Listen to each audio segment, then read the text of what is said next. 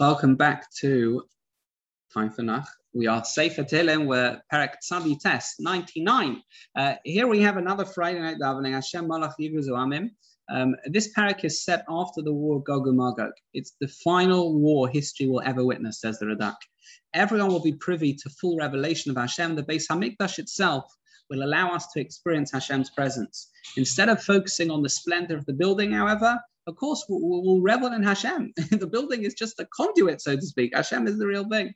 Uh, David describes how Hashem appeared to Moshe, Aaron, and Shmuel. They carried out his instructions, and they uh, while he uh, uh they carried out Hashem's instructions while he listened to their request to pardon Klal Yisrael.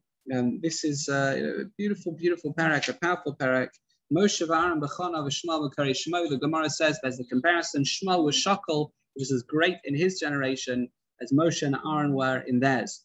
But you'll say, hold on a second, Shmuel wasn't the same level of Novi that Moshe was. That's true. But as the Rambam says, everyone can be like Moshe. Doesn't mean you can be a Novi like Moshe. It means you with your talents can be the same as Moshe fully using his talents. Okay, we're more limited. We weren't in a generation that was given that level of revelation that we need a leader to take us out of Mitzrayim. You had someone who was as capable and as spiritual as Moshe, fine. But you have your potential. You living up to your potential is somewhat akin to Moshe with his potential. You can only work with what you're given, and your potential is absolutely massive. You know, those who ask, how can we bring Mashiach? You know, Mashiach, there were giants, spiritual giants in previous generations. They didn't bring Mashiach. So how can we? One of the answers is well for you it could be your challenge is somewhat as great as their challenge. It won't be as recognizable but but it, your challenge is massive. You have to reach your potential.